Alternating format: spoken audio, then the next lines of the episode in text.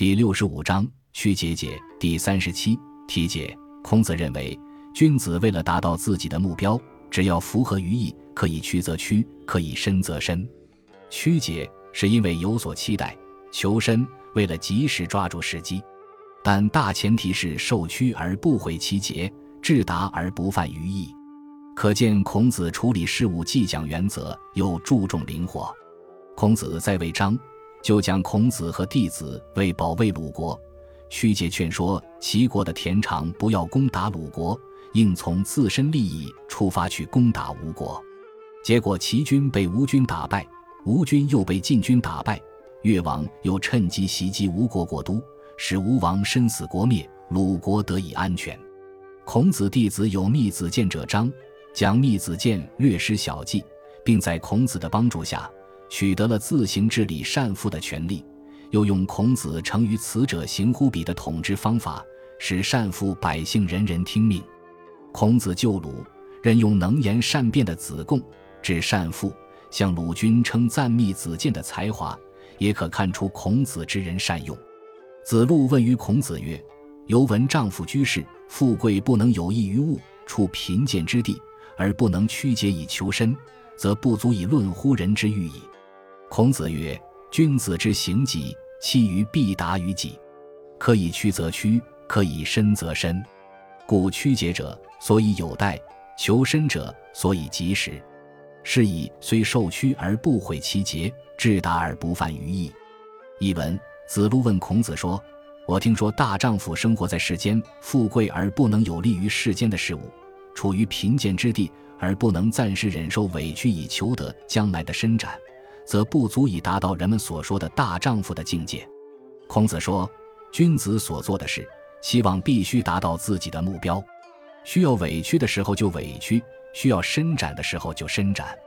委屈自己是因为有所期待，求得伸展需要抓住时机。所以虽然受了委屈，也不能失掉气节；志向实现了，也不侵害义。”孔子在位，闻齐国田常将欲为乱，而淡暴晏，因欲移其兵以伐鲁。孔子会诸弟子而告之曰：“鲁父母之国，不可不救，不忍视其受敌。今吾欲屈节于田常以救鲁，二三子谁为使？”于是子路请往焉，孔子弗许。子张请往，又弗许。子时请往，又弗许。三子退，谓子贡曰：“今夫子欲屈节以救父母之国，吾三人请使而不获往，此则吾子用辩之时也。吾子何请行焉？”子贡请使，夫子许之。遂如其说田常曰：“今子欲收功于鲁，实难。不若移兵于吴，则易。”田常不悦。子贡曰：“夫忧在内者攻强。”忧在外者攻弱，吾闻子三封而三不成，是则大臣不听。今战胜以骄主，破国以尊臣，而子之功不与焉，则骄日疏于主，而与大臣争。如此，则子之位危矣。田常曰：“善。”然兵业以加鲁矣，不可更，如何？子贡曰：“缓师。吾请救于吴，领救鲁而伐齐。”子因以兵迎之，田常许诺。子贡遂难说吴王曰：“王者不灭国，霸者无强敌，千军之众加诸两而已。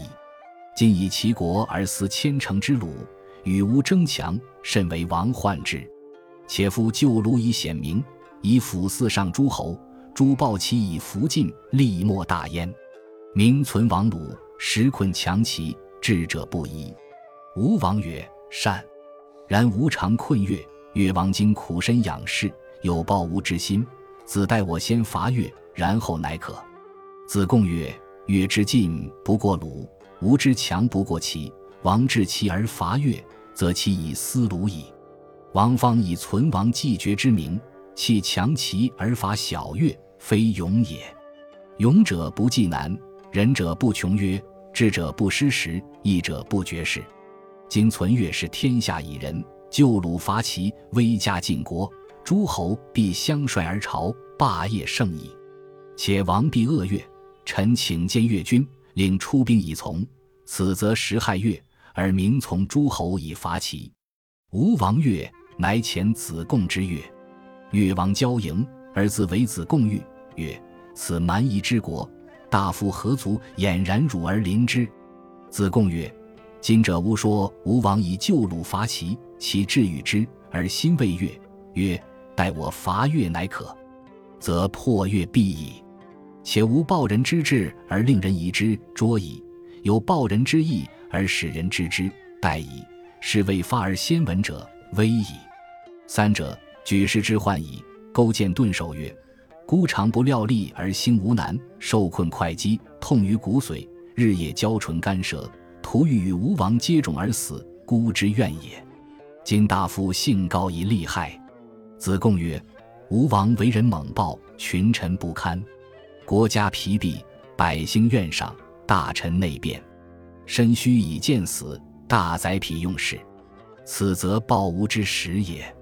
王成能发足佐之，以邀摄其志，而众宝以悦其心，卑辞以尊其礼，则其伐其必矣。此圣人所谓曲节求其达者也。彼战不胜，王之福；若胜，则必以兵临晋。陈桓。北请见晋军共攻之，其若无必矣。锐兵进于齐，众甲困于晋，而王至其必焉。越王顿首许诺。子贡反。五日，越使大夫文种顿首言于吴王曰：“越西境内之士三千人以示吴。”吴王告子贡曰：“越王欲身从寡人，可乎？”子贡曰：“昔人之众，又从其君，非义也。”吴王乃受越王族，谢留勾践，遂自发国内之兵以伐齐，败之。子贡遂北见晋军，令成其壁。吴晋遂于于黄池。越王袭吴之国，吴王归于越战，灭焉。孔子曰：“夫其乱其存鲁，吴之始怨。若能强晋以避吴，使吴王而越霸者，次之说也。”美言伤信。甚言哉！译文：孔子在魏国听说齐国的田常想发动叛乱，但害怕鲍氏、晏氏等人从中作梗，所以想移兵去攻打鲁国。孔子召集弟子们，并对他们说：“鲁国是我们的父母之邦，不能不救。我不忍心看他受到敌人攻击。现在我要忍辱到田常那里去，以挽救鲁国。你们几个谁愿意担当使者？”于是子路请求到齐国去，孔子没有允许；子张请求去，也没有允许；子时请求去，又没有允许。他们三人退下以后，就对子贡说：“现在老师要屈节去救父母之国，我们三人请求担当使者都没有得到允许。这次是你运用口才的时候了，你何不请求前去呢？”子贡请求出使，孔子允许了。于是子贡到了齐国，劝田常说：“现在你想在鲁国取得成功很难，不如移兵攻打吴国，容易取得成功。”田常听了很不高兴。子贡说：“如果忧患在朝廷内部，就去攻打强国；忧患在朝廷之外，就去攻打弱国。我听说你三次受封都没有成功，那是大臣不听君王的命令。”如果你战胜了鲁国，会使君王更加骄横；打了败仗，会使其他大臣更加尊贵，而你的功劳却不被看重，这样就会和国君的关系一天天疏远，而会和那些大臣发生争斗。如此，你的位置就危险了。田常说：“你说的很好，然而军队已经开赴鲁国，不能更改了，怎么办呢？”子贡说：“要暂缓用兵，请让我到吴国去。”叫吴国去救鲁国而攻打齐国，您可以趁势出兵去迎击吴军。田常同意了。子贡于是到南方游说吴王说：“王者是不会让他属下的诸侯国灭亡的，霸者也不容许有别的强敌出现。千钧的重量再加上一点轻微的东西，形势就会发生变化。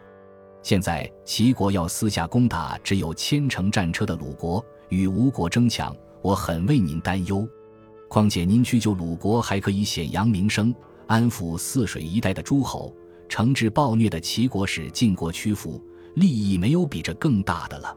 名义上是挽救了即将灭亡的鲁国，实际上遏制了强大的齐国。聪明人是不会疑惑的。吴王说：“好。”然而吴国曾经打败越国，现在越王正在劳其心智培养士卒，有报复吴国之心。您等我打败了越国，然后再按您的话去做。子贡说：“越国的国力敌不过鲁国，吴国的强大也超不过齐国。大王如果放弃齐国而攻打越国，那齐国就已经把鲁国吞并了。大王现在正打着保存危亡之国、延续将灭之国的旗号，如果放弃齐国而去攻打小小的越国，这不是有勇气的表现。勇敢的人不逃避困难，仁者不害怕贫贱，有志者不会失去时机。”讲义气的人不会拒绝和世人交往。现在保存越国，能向天下显示自己的仁德；援救鲁国，讨伐齐国，向晋国显示你的威势。其他诸侯国必定会相继来吴国朝见，您的霸业就会成功。如果大王不愿与越国打交道，请让我去见越王，让他跟随大王出兵。这样做实际对越国有害，而名义是跟随诸侯国讨伐齐国。吴王听了很高兴，就派子贡到越国去。越王到郊外去迎接子贡，而且亲自为子贡驾车。越王说：“我们越国是个蛮夷之国，怎能劳您大驾郑重其事的光临呢？”子贡说：“现今我说服吴王为救鲁国而攻打齐国，他心里同意，但顾虑你们越国。他说，等我攻打越国以后才能这么做。这样看来。”攻破越国是必然的了，况且没有报复别人的想法而引起人家怀疑是很笨拙的，有报复别人的想法却让人家知道了是很危险的。事情还没有开始做而别人预先就知道了，这就更危险了。这三种情况都是兴举大事的祸患啊！勾践听后叩首行礼说：“我曾经自不量力而去攻打吴国，被困于会稽，现在想起来真是痛入骨髓。”日夜焦虑的唇焦舌干，只想和吴王拼个你死我活，这是我的愿望。今天幸亏您告诉我其中的利害关系。子贡说：“吴王为人凶猛残暴，大臣们难以忍受。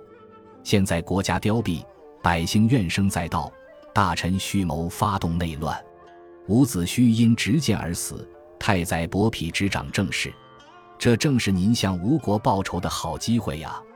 大王，您如果能发兵跟随他，来投合他的心意，再用重金宝物贿赂他，以讨他欢心，用谦卑的言辞表示尊敬，那么他一定会去攻打齐国。这就是圣人所说的曲解以求生的策略呀。他如果不能战胜齐国，这是大王您的福分；如果胜了，一定又会去攻打晋国。我回去到北方请求晋军共同攻打吴国。吴国必定会削弱，吴国精锐的部队被齐国消灭殆尽，重兵又被晋国牵制，大王您就可以趁他疲惫不堪时制服他了。越王叩首行礼答应了。子贡返回吴国，过了五天，越国的使者文种叩首拜见吴王，说：“我国国君要率领境内所有的三千士卒来听命于吴王。”吴王告诉子贡说。越王要亲自跟随我去，可以吗？子贡说：“调动了人家所有的士兵，又让人家的国君跟着出征，这是不合道义的。”于是吴王接受了越王派来的士卒，辞谢了越王，让他留在本国，就亲自带领国内的军队去讨伐齐国，结果打了败仗。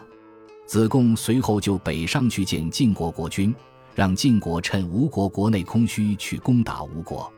吴国与晋国大战于黄池，越王趁此良机袭击吴国国都，吴王返回来又与越国作战，结果吴王身死国灭。孔子说：“让齐国发生动乱而保存鲁国，这是我最初的愿望。